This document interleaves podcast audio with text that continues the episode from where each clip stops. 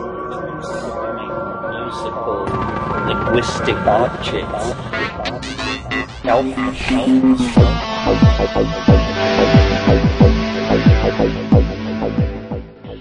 Greetings from Cyberdelic Space. This is Lorenzo, and I'm your host here in the Psychedelic Salon. And you may be wondering where I've been these past three weeks, but, uh, well, I wish there was some kind of an exciting tale to tell you, but the truth is that I've just been uh, sort of lounging in the land of lethargy. In other words, I've just been goofing off, kind of uh, pretending that I'm on a summer vacation at the beach and doing a lot of reading and not much else. As I've said before, uh, I want these podcasts to be something that I do for fun and not because I feel like I have to do one each week.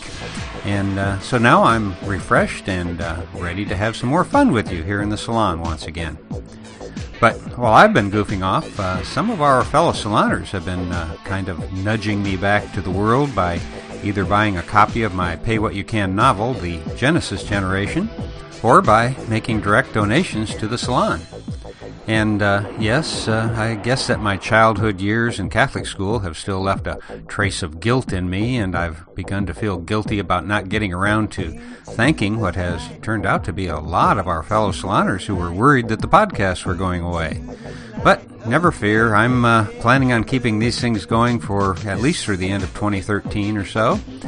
In fact, uh, as a sign of good faith, I'm not going to thank all of the donors from the past three weeks right now.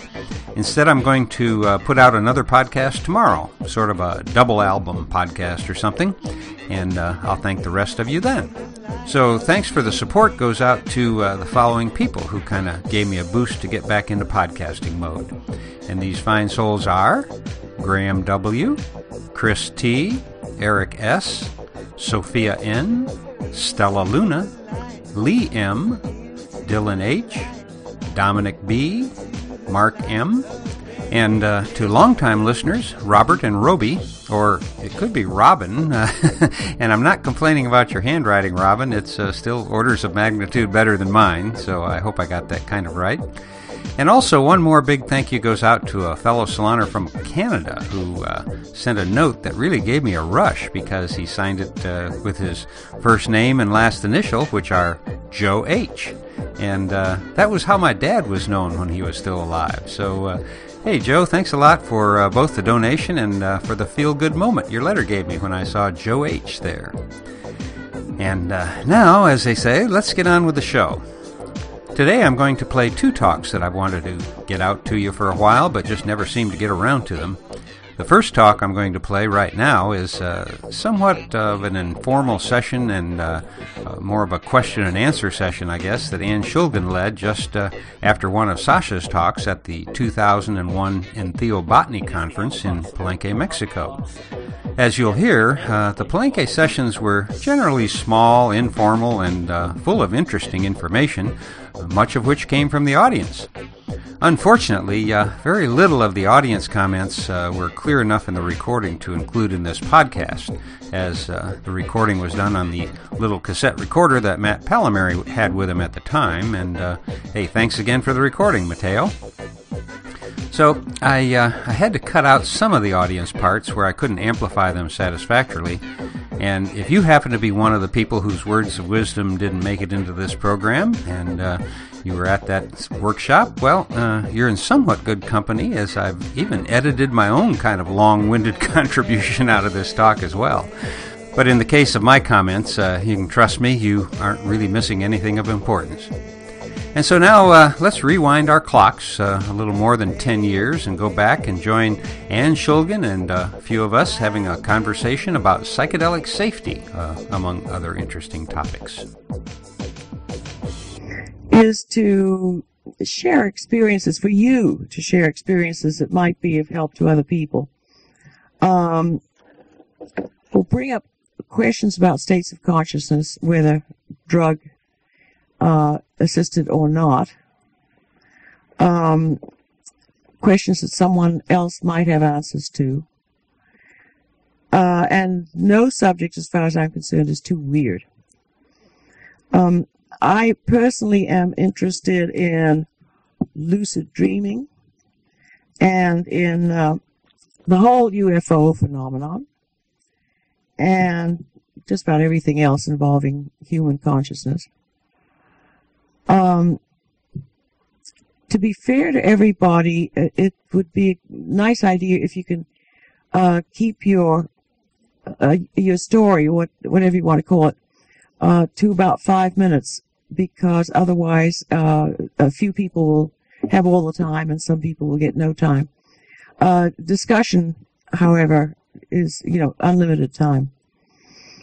Um, the first thing, oh yeah, um, if if you feel a little uh, hesitant to to claim that a certain thing happened to you, then you can always use the the favorite internet expression of you know FOAF, a friend of a friend, uh, had this happen. It doesn't matter.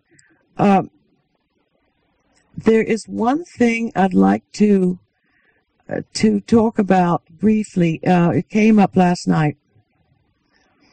Last year, uh, for the first time, we had uh, one person who experienced this uh, unexpected uh, side effect. Uh, and this year, I think one or two others had the same thing happen last night.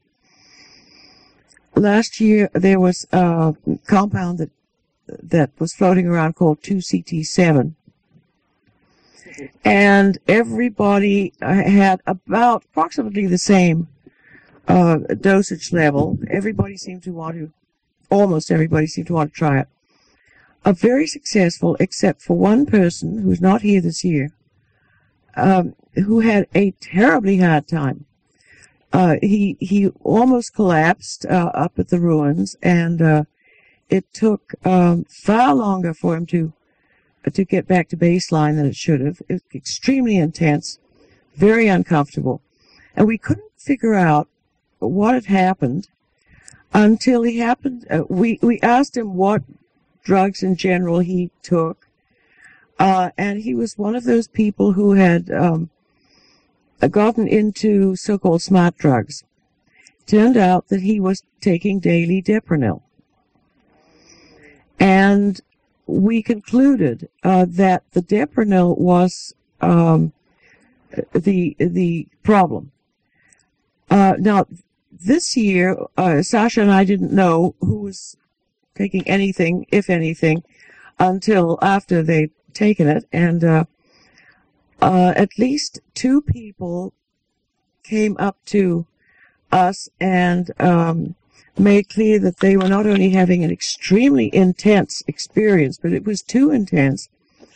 It had been going on far longer than this particular drug, which shall remain unnamed because it's not legal. Um, this is a relatively short acting psychedelic, and and a couple of them had been going for oh eight ten hours, which is very unusual. And it was not comfortable. It was obviously an overdose. One of them turned out to have been a user of Deprenyl as part of his daily vitamin supplement stuff, and I very much suspect the second one uh, was also doing that. So um, I I would suggest. I told Sasha that this uh, information should go out immediately onto Erowid and and uh, those sites, and he said it probably already is, but uh, nobody's been paying enough attention. I think the the rule should probably be for those of us who are not chemists and don't know whether we're taking a phenethylamine or what um, that if you are going to experiment with a psychedelic of any kind, make sure you are Deprenyl free for at least five days. Probably seven would be safer. Um, now, has anybody here had this kind of experience? Um, anyone here using Deprenyl uh, has discovered this particular effect? Selegiline and Deprenyl are the same, just different names, and some people know one and, and the other. And then is another that's available in Mexico, and an MAO inhibitor that people use for. Oh, well, the, the idea of potentiating it sounds all fine, except that I, I've yet to come across anyone that this happened to who was enjoying it. Well, you don't mix it with phenylethylamines and certain things, or else you get into trouble. You use it with tryptamines, and certain, you have to be Okay. careful how you do it. All right. Well, it, it, would it be sensible just to say that maybe it's better if you're taking Deprenyl to drop the Deprenyl for five days? Okay. Yeah, that's a good warning. And I, I'm sure it must be on these various sites, but if you find out that it isn't, uh, please take the responsibility of making sure that uh, the sites concerned with psychedelic drugs do have that information. Um, because it can be uh, uh rather unpleasant. Um, I don't know if uh, the audience includes people who are having trouble. Uh, probably not. I assume that there are, um, are no serious after, effect, uh, after effects of any kind because last year the gentleman who was having all that trouble was perfectly fine the next day. But it, it's not the happiest experience. Um, okay, I'm going to bring up the first, uh, the first subject which has come up with several people, and it comes up every year. And I don't have an answer myself, but I think uh, it might be a good idea for, especially the therapists, to perhaps try to get together before the end of the uh, the seminar and see what ideas they can come up with and uh, work out. The problem is uh, the oldest one, and that is um, how do you find not only a reliable source of a material that you want to do uh, therapeutic work with as a client, and second, how do you find a therapist who will do this kind of work with you? Um,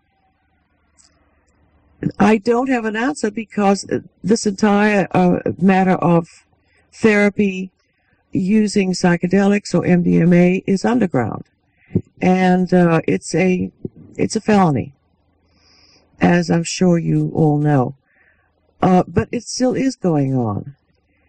Uh, the only suggestion I have about uh, you know how to discover these these people is um, you have to go very slowly and very carefully, assuming that um, most people that you ask direct questions of are going to wonder if you are um, a uh, an uh, undercover agent, and they should be asking themselves that.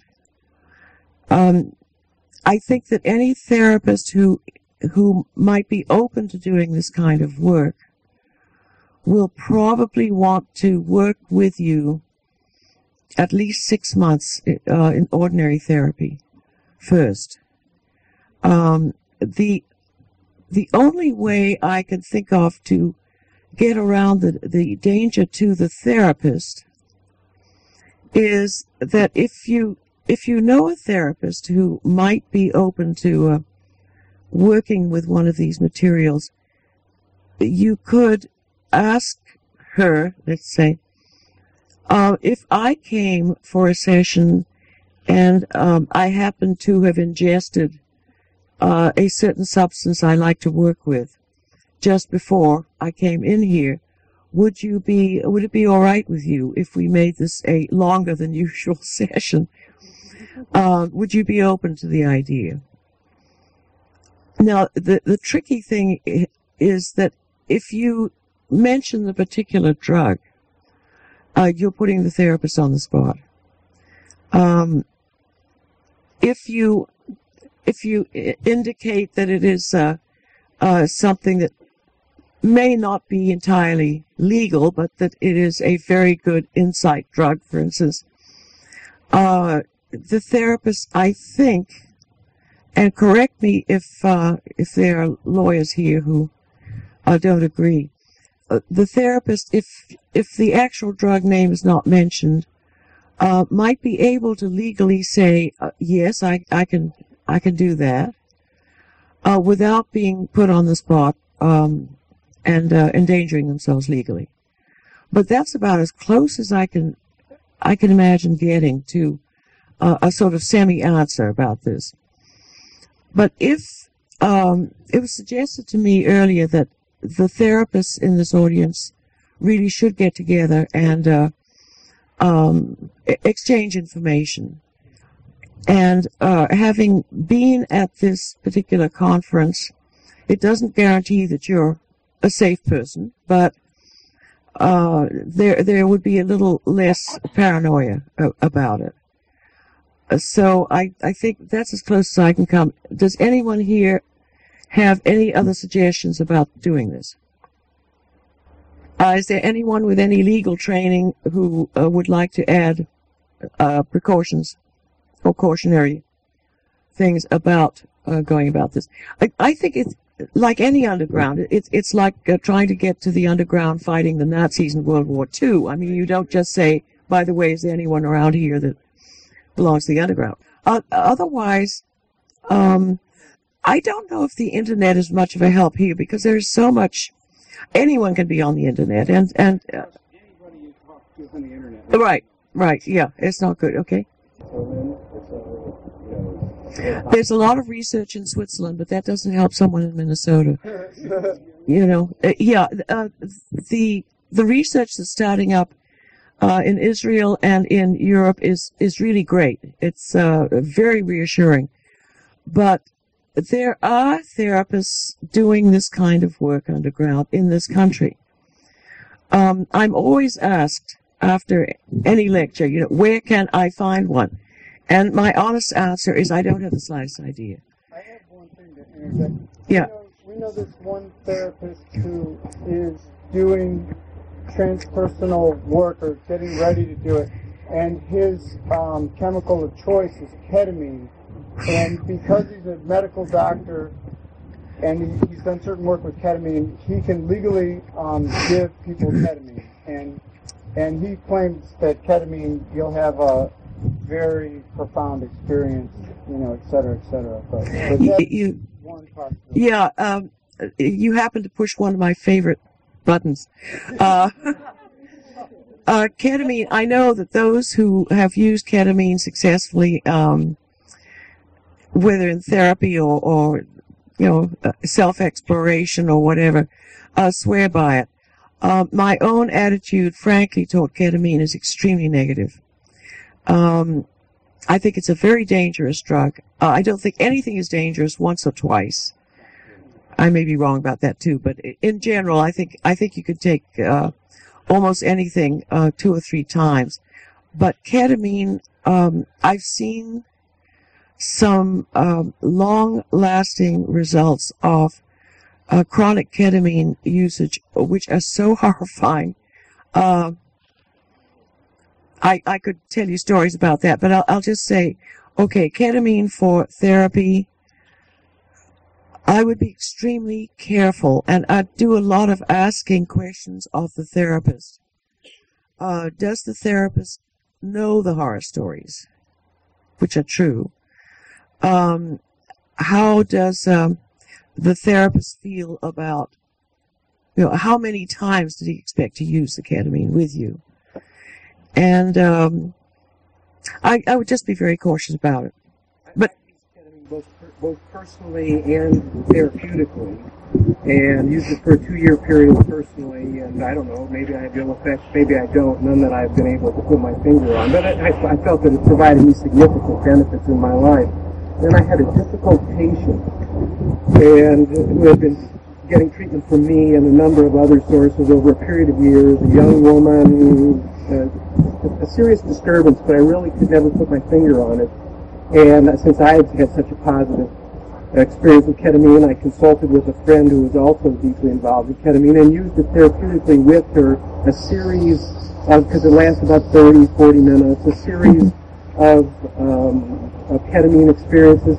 It did not have an adverse effect that I know of, I can say, but I'm not sure that we really accomplished anything more than, than, than what had occurred prior to this. Yeah, I- I'd just like to interject that that individual psychiatrist is more interested in helping people see God and things like that than he is working out their, their personal problems. Okay, so so in other words, it's it's what you might call spiritual work, and not so much personal uh, psychological work. Okay, uh, you know that that's that's valid. Okay, I wanted to uh, say I've spoken with several neurologists and very um, knowledgeable doctors about ketamine, and one of the, the long-term effects of ketamine is it inhibits something I believe it's called glutamine transferase, and glutamine is a recently discovered neurotransmitter that deals with human observation of time.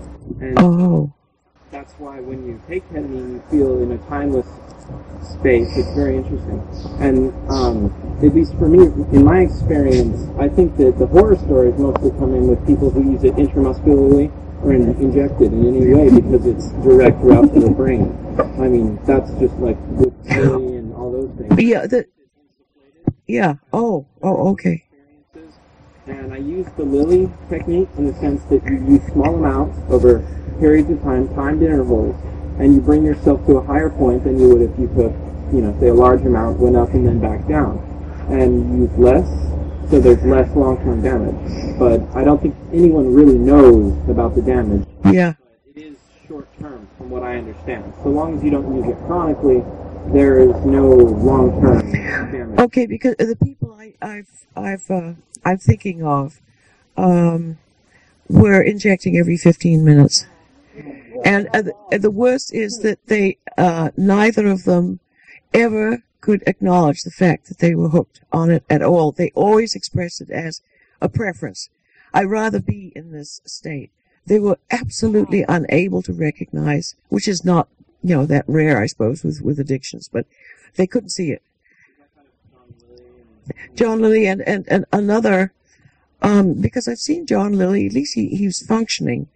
Uh, this, there's a lady who, um, one of our, our dear friends, and she wrote one of the most successful books, uh, in the 60s, very famous, and, uh, she's a terrific lady, very brilliant.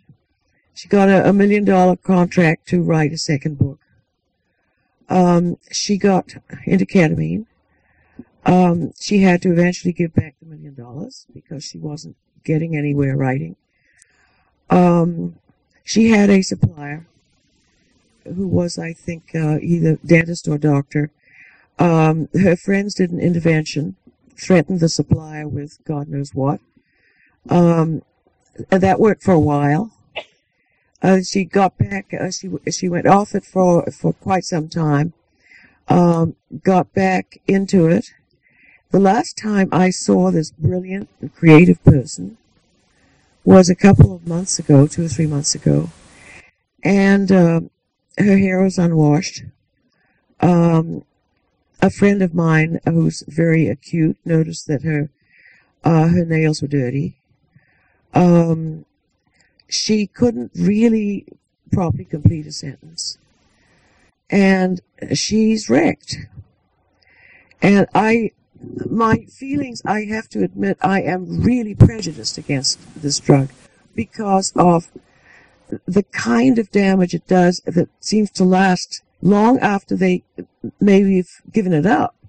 They still have um, strange quirks in their thinking. They cannot think clearly. So I, I, I would just urge you to be very careful. Uh, somebody else had a hand up on it. Yeah. Um, wanted to make a comment about the therapy question, about seeking someone out. Yeah. I don't mean to like dismantle the concept or question the concept of therapy in general, but I'd like to say my feeling on this is that um, isn't this what our friends are for? Like you don't need to do this out of out of a, in a I shouldn't say you don't need to, but I'm, I'm testing the idea of not having a community and a family and a friendship network that's strong enough to trip with your friends and work through your personal or spiritual um, journey. Well, easy. We we have a terrific one in the Bay Area in Northern California. There uh, there is a terrific network, uh, as you know. But I was talking to somebody who is uh, lives in Minnesota, and uh, uh, there are a lot of people here who live in different states where uh, I'm sure there are groups, but he hasn't found the group yet. And if you've just moved to to a new place, how do you find? Find the material to do, and you have friends, maybe they don't do it, but to have somebody that will talk with you or whatever is the concept of therapy, or just do it yourself. Okay, yeah, yeah. Well, yeah, yeah, uh, but but uh, still, there is a great deal of good, successful work done when you have a guide, or you know, a therapist or lay therapist guide who's good and who who can, you know, do shadow work with you or something like that. Shadow work is very hard to do by yourself. Um, yeah, okay. If if you live in a place and you've lived in a place long enough to have formed a network of friends, uh, I don't think you've got the problem. But uh, again, it, it would it would be good for the therapists in this in this group to get together and see if uh, if they can share information that might be of use. Yeah. I think that the idea of uh, therapy with a small group of friends that is in a more serious context, very small, like two to three group, you know, people per group. I think that that's the only way that the underground therapeutic movement can really move on because, like you're saying, there's, there's no way to reliably find a therapist who's trained. So, I mean, you need to take the people who are who are being the, the lay therapists and just let them understand the basic concepts of psychoanalysis, or at least this has been my experience. It's very well and then have them work with other people with, uh, you know, yeah, yeah, yeah, right. Like that, and just work through things. And I think you'll find that each person has their own, you know, in the group has their own uh, therapeutic value. Yes, that's that's true. Uh, yes, far back. Family that is really important, but I think for a lot of people that talking about these issues to friends, it can be very demanding on friends. And because you're with people you know, like a partner or family, it can sometimes be really hard to open up to those feelings. You might involve those. Yeah.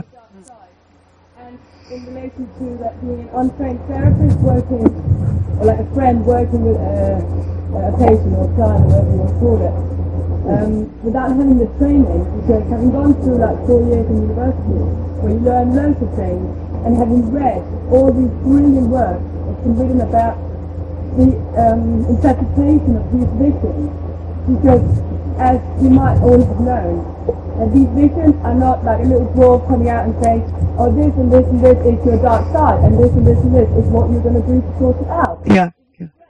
It's like that. but we all know that these visions can be really tricky. Yeah. It's and you need to go in and look at them from like an interpretatory aspect, like Welcome, Freud, and Stephen talking about, and especially Jung, and archetypes. Right. And you know, you might think uh, yourself like a huge spider, or spider, and you what does that got to do with anything? And then when you work with a therapist, and you know the story of the patient, you might see the bigger picture, and you might be able to point and say, oh right, that, that, there is the symbolism. And without the training, you know, it, it turns you off. Yeah, uh, I I I agree very much. I I think if that barrier and it's too hard, then you use the tool that you've been given. And that can be ecstasy, it can be LSD, it can be the drug you're talking about here. yeah that I'd, I'd like to add another my own uh, a favorite tool, which I think is is uh, uh, fully equivalent to any any drug ever ever come across, and and that's uh, a hypnosis. You find a good hypnotherapist, and they can uh, help you unlock exactly the same doors. And uh, in, our in our network, um, we don't think about that very much, but I worked with a hypnotherapist uh, when I was doing therapy, and um, I have immense respect for what what can be done. Again, you've got to choose the right person. You've got to be able to feel affinity uh, for them, and they for you. But that that goes for any therapy. But I think um, you don't really need MDMA or a psychedelic to do this sort of work. Uh, there, there are people who say, well, I, I can't be hypnotized or I can't work with it. I, I don't know. Maybe, maybe that really is so. But I think that, uh, until these, um, at least, you know, some of these materials become legal, um, don't, uh, don't dismiss the possibilities of hypnotherapy doing exactly what you need and want. What Yeah. the legal ones like 2CT7 and all those? Why aren't those, can they be used or not? Um, yeah, I would think that, of course, there there is, is as far as I'm concerned, no substitute for MDMA because it is the insight drug and it does that magical combination of allowing you to see inside without, you know, fear and, and, uh, hostility toward, toward yourself. I mean, it's beautiful, beautiful effect. And no other drug that we know of so far uh, manages to do that. Uh, any other drug come close? Does anybody, um, has anybody had experience with any other drug that is close? lucky enough to have a personal experience with methyl J, and I found it very similar without some of the downside. Oh, what is methyl J? Sasha, help, help. It's, it's a homolog. Carbon, lo- carbon logo. Is it legal? It's not illegal. Not illegal. Okay. Uh, uh, what what was your what was your experience? Uh, did you use it for yourself or with patients? It was just personal experience, and it was a little shorter, uh, perhaps, uh, a little smoother and easier, and um, I, I liked it. I found it very more similar than different. Okay. Uh, the alpha methyl group, someone asked about the alpha ethyl tryptamine, yeah, the ethyl group in the alpha position. This is in essence is MDMA with an alpha ethyl group on the, on the alpha carbon. But as a homolog on the uh, alpha is it relatively easy to make? Unfortunately, that's where this tape cut off, and I haven't been able to locate any tapes that might have the continuation of this talk on it. But if it uh, shows up someday, I'll certainly be sure to play it for you. However, in reference to the uh, part we just heard, uh, if you'll recall that early in her presentation, Anne mentioned the Palenque conference the year before when some of us tested some 2CT7. Well, if you want to know more of the uh, details about that experiment, you can read uh, more or less an informal report of that experiment on the erowid.org website, and I'll put a link to it in the program notes for this podcast. And I'll uh, leave it up to you to figure out uh, which of the participant quotes in that report were mine. Also, as a uh, historical side note, the report of that experiment was written by Casey Hardison, who, as you know, is uh, now one of the more prominent prisoners of the war on drugs, with still over 700 days left to serve in a UK prison cell. And if you hear this, Casey, we want you to know that you have a world of support out here, and uh, we look forward to you being a free man once again. Now let's get on to the second talk in today's program, which is one of the talks that was given at the Breaking Convention, a multidisciplinary conference on psychedelic consciousness that was held at the University of Kent in the UK this past April. And I happen to know that many of the organizers and participants in that event are also fellow saloners. So, greetings and blessings to you all, and uh, thank you all ever so much for being part of that important event. Now, the talk I'm going to play right now was sent to uh, me by a fellow podcaster, the man behind the wonderful Shroom with a View podcast, and uh, whose name I'm not sure I'm supposed to say, or maybe it was another podcaster who wants to remain anonymous, but just in case, uh, I'll just thank Shroom with a View for this talk uh, without uh, giving his other names.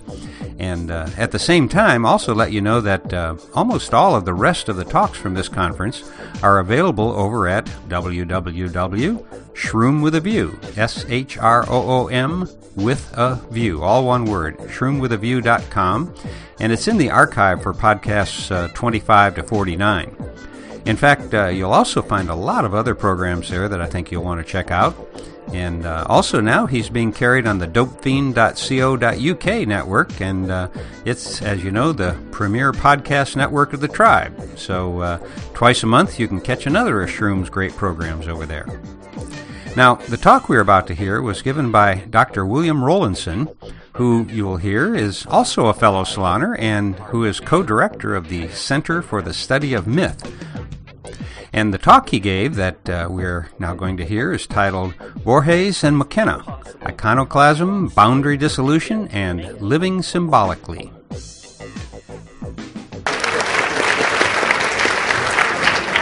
thank you. Good afternoon, everyone. It's, a tremendous pleasure and honour to be here. Um, this is a tremendous gathering of people. Um, I've got some uh, some great precedents today of the speakers that have come before me, and some beautiful nuggets uh, of information and ideas that we've had over the course of this morning and of yesterday. Um, one little bit that, that, that really sang out to me was um, Ivan. I don't know if he's still here. Ivan, um, talking about the plants having a voice. Um, this to me is a perfect introduction to the area that I'll be talking about today, which is about understanding reality symbolically, understanding that reality actually communicates with us as much as we communicate with reality, with our surroundings.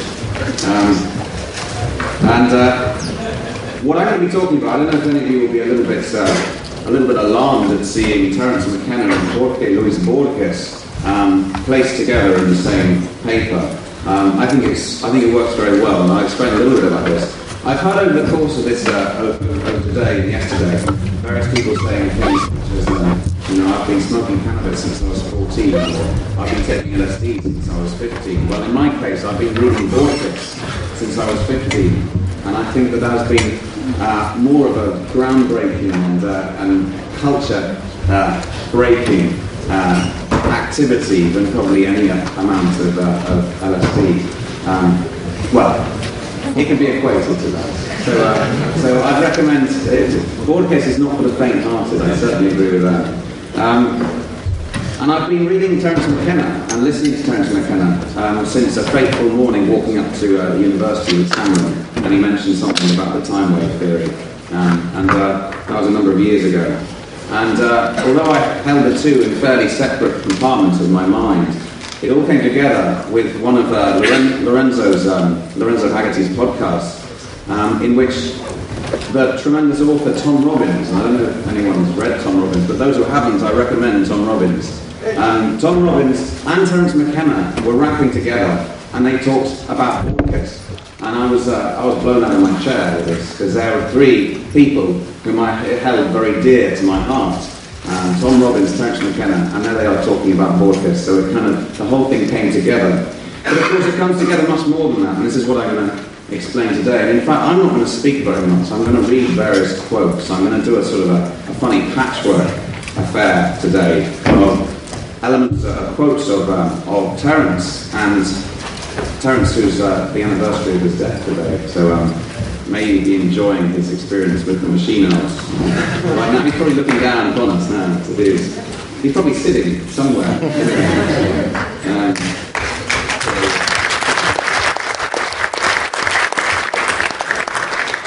But in particular, I'm going to be, I'm going to be bringing out elements of Terence which I think are fairly often overlooked. His extraordinary work as a scholar of literature, his reading of Gnosticism, his reading of alchemy, his understanding of, for example, John Dee, the Elizabethan alchemist and magician, and uh, the English Elizabethan alchemist, um, his reading of James Joyce, in particular Finnegan's Wake, his amazing um, ability to read and assimilate and bring into the same symbolic dimension his reading of different authors and different magicians and different philosophers.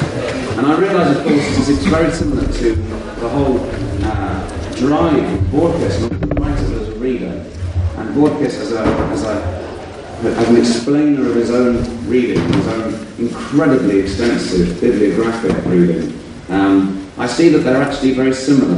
They have this incredible ability to remember huge passages and to bring together in this wonderful patchwork, um, which for Borges I would place under this loose term known as mysticism, and for McKenna I put in this loose term, and I mean loose term, known as psychedelics. But of course, as I hope to explain, um, mysticism and psychedelia, or psychedelics, are actually two different words to explain what's essentially the very similar um, conceptual understanding of the universe.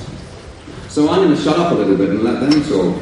Um, I think the first thing to say that I find present in both Terence and in Borges is the articulation of this astonishing paradox, which is probably at the heart of a lot of what we are doing here today and yesterday. And that paradox is the ceaseless, constant drive to understand something that is inherently ununderstandable. Now, of course, that the paradox lies in the fact that we understand that it's not to be understood, and yet we understand that we continue to try to understand. It's a beautiful paradox, because of course you are presented with the obvious situation of saying, well, if it's ineffable, if it's unexplainable, and if it's ununderstandable, then I may as well just give up and go and watch daytime telly. But of course we don't. That's why we're here today. And so when we come to the essential riddle of, of existence and the riddle of the universe, this ex- extraordinary paradox of attempting to understand, knowing that the ultimate, the ultimate uh, answer to the riddle of, of existence will never be answered. And I can read some quotes here, like I said, I'll let them speak rather than me. Here's a quote from Borges. Um, if life's meaning were explained to us, he said, in Spanish, but I'm uh, reading English, we probably wouldn't understand it. To think that a man can find it is absurd. We can live without understanding what the world is or who we are. The important things are the ethical instinct and the intellectual instinct, are they not? The intellectual instinct is the one that makes us search while knowing that we are never going to find the answer. And Terence, I won't try and do his, his crazy Elfin accent, um, Terence, here's a lovely quote um, from this podcast, and I don't think he called it this or Lorenzo called it this, but it's called Muck Nature, which I think is lovely. Living psychedelically, says Terence, is trying to live in an atmosphere of continuous unfolding of understanding, so that every day you know more and see into things with greater depth than you did before. Um, what we get from this also is the understanding that the world is essentially um, a riddle. Um, and there's a lovely little quote here I have from Borges when he was 80 years old, his series of interviews he did when he was 80. And he says, I think the world as a riddle, he says. And the one beautiful thing about it is that it cannot be solved. But of course, I think the world needs riddles. I feel amazement all the time. And he actually goes into the ex- explanation of the word amazement, the English word amazement, which he thinks is better than the, the Spanish word asombro, um, because it has maze within it. So therefore you're already entering a maze by the use of the word amazement. Whereas asombro has shadow, sombra, within it. So you're, you're, you're, you're sort of lost in this, in this lack of understanding in both cases.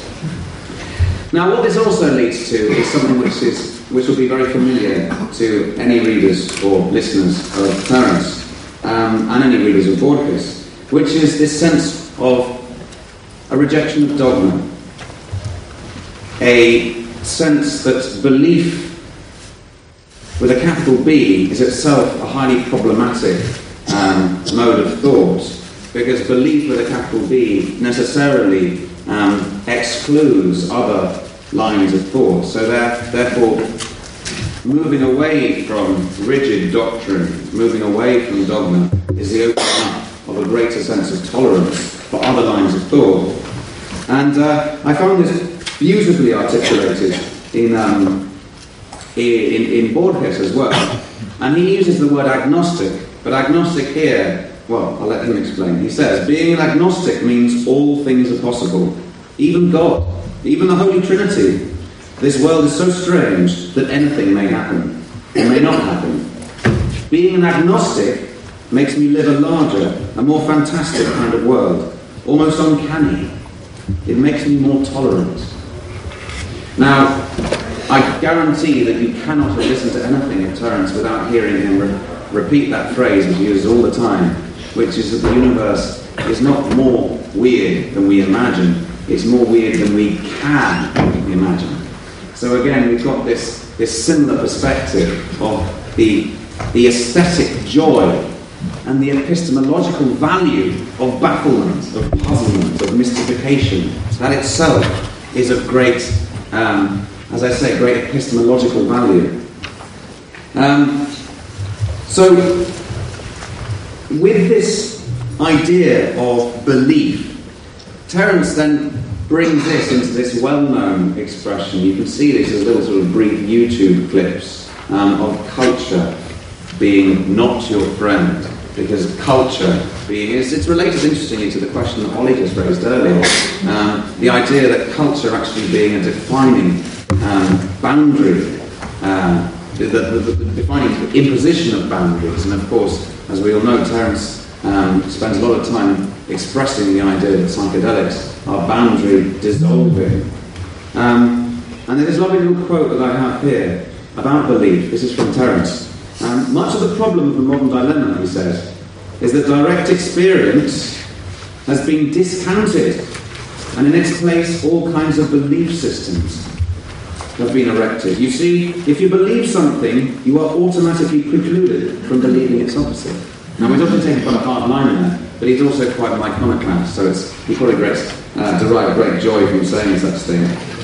Um, and another thing that Terence says, um, which I think is, again, absolutely beautiful. Cultures, he says, that have habitually broken down the cultural illusion and examined the terrifying reality beyond it have not marched off then to pontificate with the religions of absolutism or scientific absolutism or the rest of it. Why is that? It's because cultures are virtual realities made of language.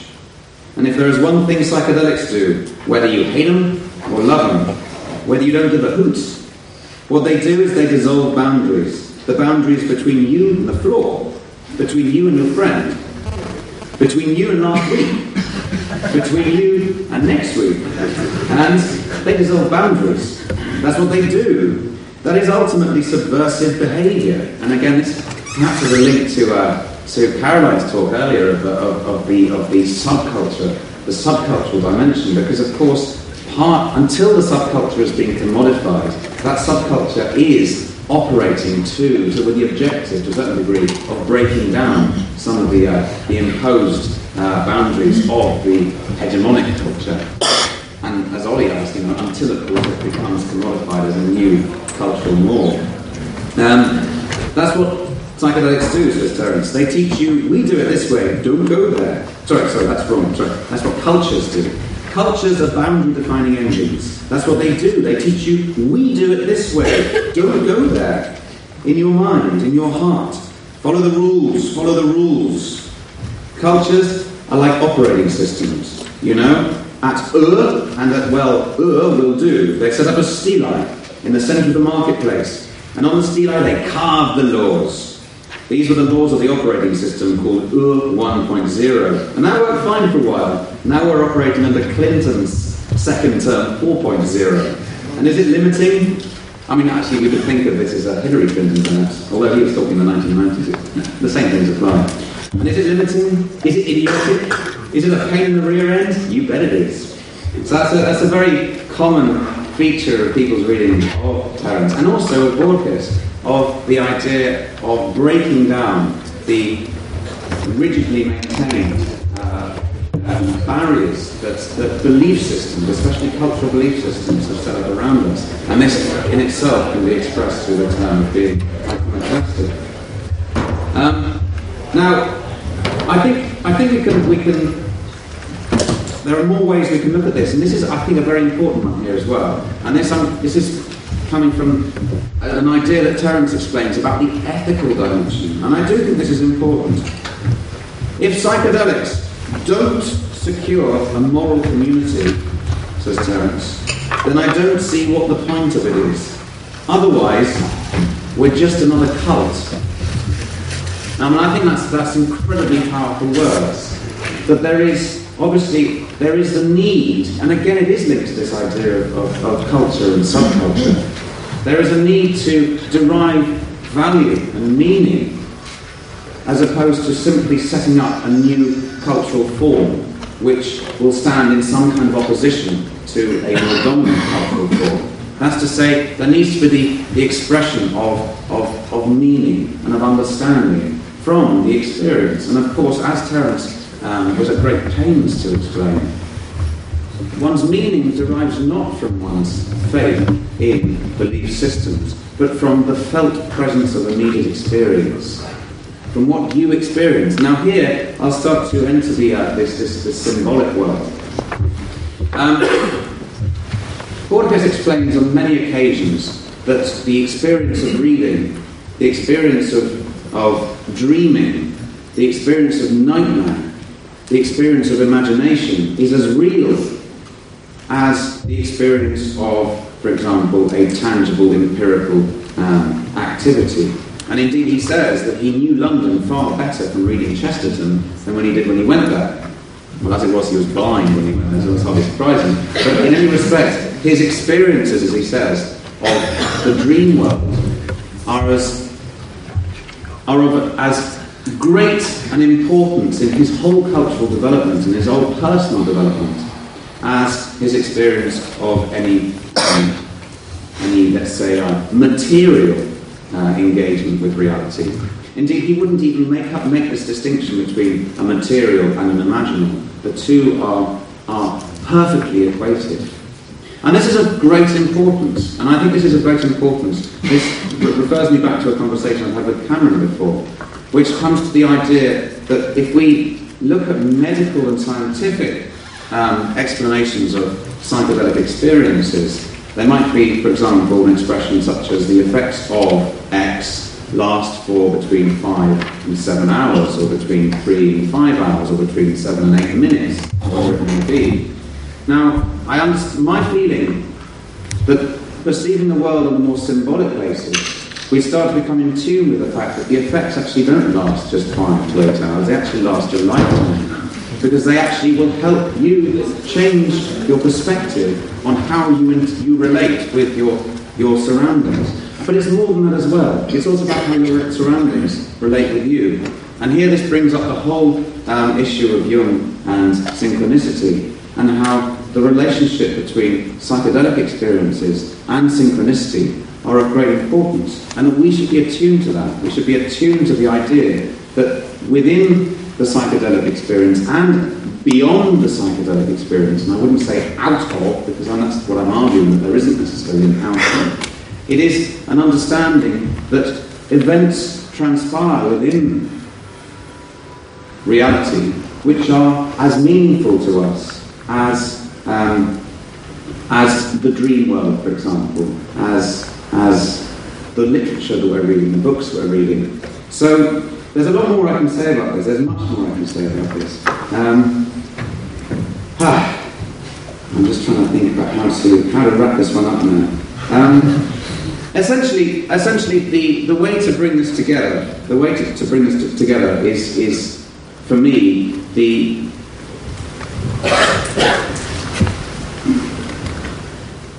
this conflation of mysticism and psychedelics and psychedelic experience is, I find, of great importance here. Now, of course, we've got one of the works that I've been engaged in the last few months is Borges' reading of Swedenborg. Swedenborg, who was a, uh, um, a mystic who travelled to the angelic world and talked with angels. Now, Borges places great value upon Swedenborg and upon Swedenborg's journeys. And as the same is true of, for example, Rick Strassman's assessment of the interactions that people have on the DMT with the entities, um, or the machine as Terence calls them.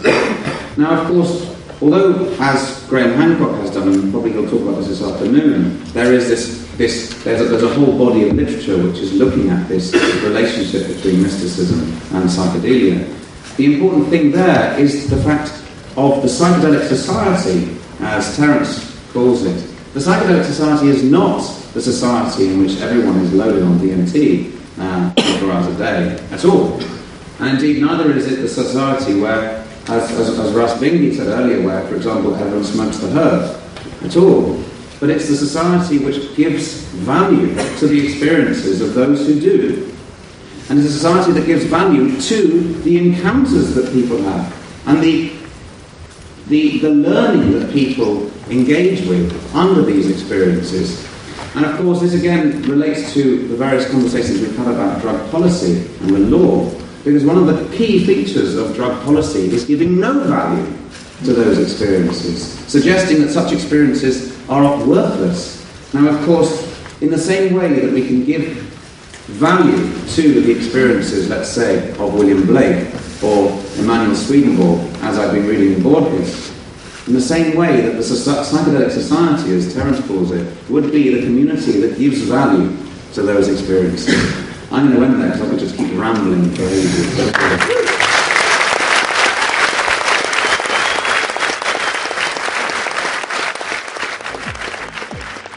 You're listening to the Psychedelic Salon, where people are changing their lives one thought at a time. I have to admit that uh, when, uh, in the beginning of his talk, William mentioned an old podcast I did that featured Terence McKenna and Tom Robbins, well, I was uh, really quite surprised because uh, out of all the podcasts I've done, uh, that one by far has the very worst sound quality. and uh, the truth is that I've always felt it was a mistake for me to include it in the salon, particularly since I received several emails saying that they couldn't make it out at all. In fact, uh, whenever I think of that podcast, I uh, consider removing it from the listing of podcasts uh, simply due to the quality of the sound. But now that I've heard how it affected William one morning, I realize that uh, I should quit second guessing myself and just let it be. And by the way, the uh, podcast he was referring to is number 151 and is titled Posthumous Glory, which uh, refers to a comment that Terence made during that talk in which he, uh, he said something to the effect of, Ah, posthumous glory, that's where the action is. and uh, that took everybody by surprise, uh, Terence included. It was actually kind of funny when he said it because as the words were coming out of his mouth, you could kind of see it beginning to dawn on him that he was talking about himself. And, uh, you know, a hush began to descend on the room, which Terence immediately dispelled by breaking into one of those big laughs he always had at his own expense. It was uh, really a rare moment, and quite frankly, is the main reason I included that talk in the podcast. Now, uh, I realize that my reasons for including one talk or another may not have anything to do with the reasons why you or another fellow saloner might like it or, or not, as the case may be. But getting back to William's talk just now, I'm so glad that I got to hear it, as he has really helped me gain an even deeper appreciation of Terence McKenna's work. In fact, uh, I'm going to get to work on a new McKenna podcast right now, and so I'll do my best to uh, get that out to you tomorrow. So, for now, I guess I'd better close and uh, remind you that this and most of the podcasts from the Psychedelic Salon are freely available for you to use in your own audio projects under the Creative Commons Attribution Non Commercial Share Alike 3.0 license. And if you have any questions about that, just click the Creative Commons link at the bottom of the Psychedelic Salon webpage, which you can get to via psychedelicsalon.us. And if you are interested in some of the stories that may or may not have led you and me to where we are sharing this moment right now, you can read a few of them in my novel, The Genesis Generation, which is available in Kindle format and uh, other ebook formats, as well as a Pay What You Can audiobook that's read by me. And you can find out more about that at genesisgeneration.us. And for now, this is Lorenzo signing off from Cyberdelic Space. Be well, my friends.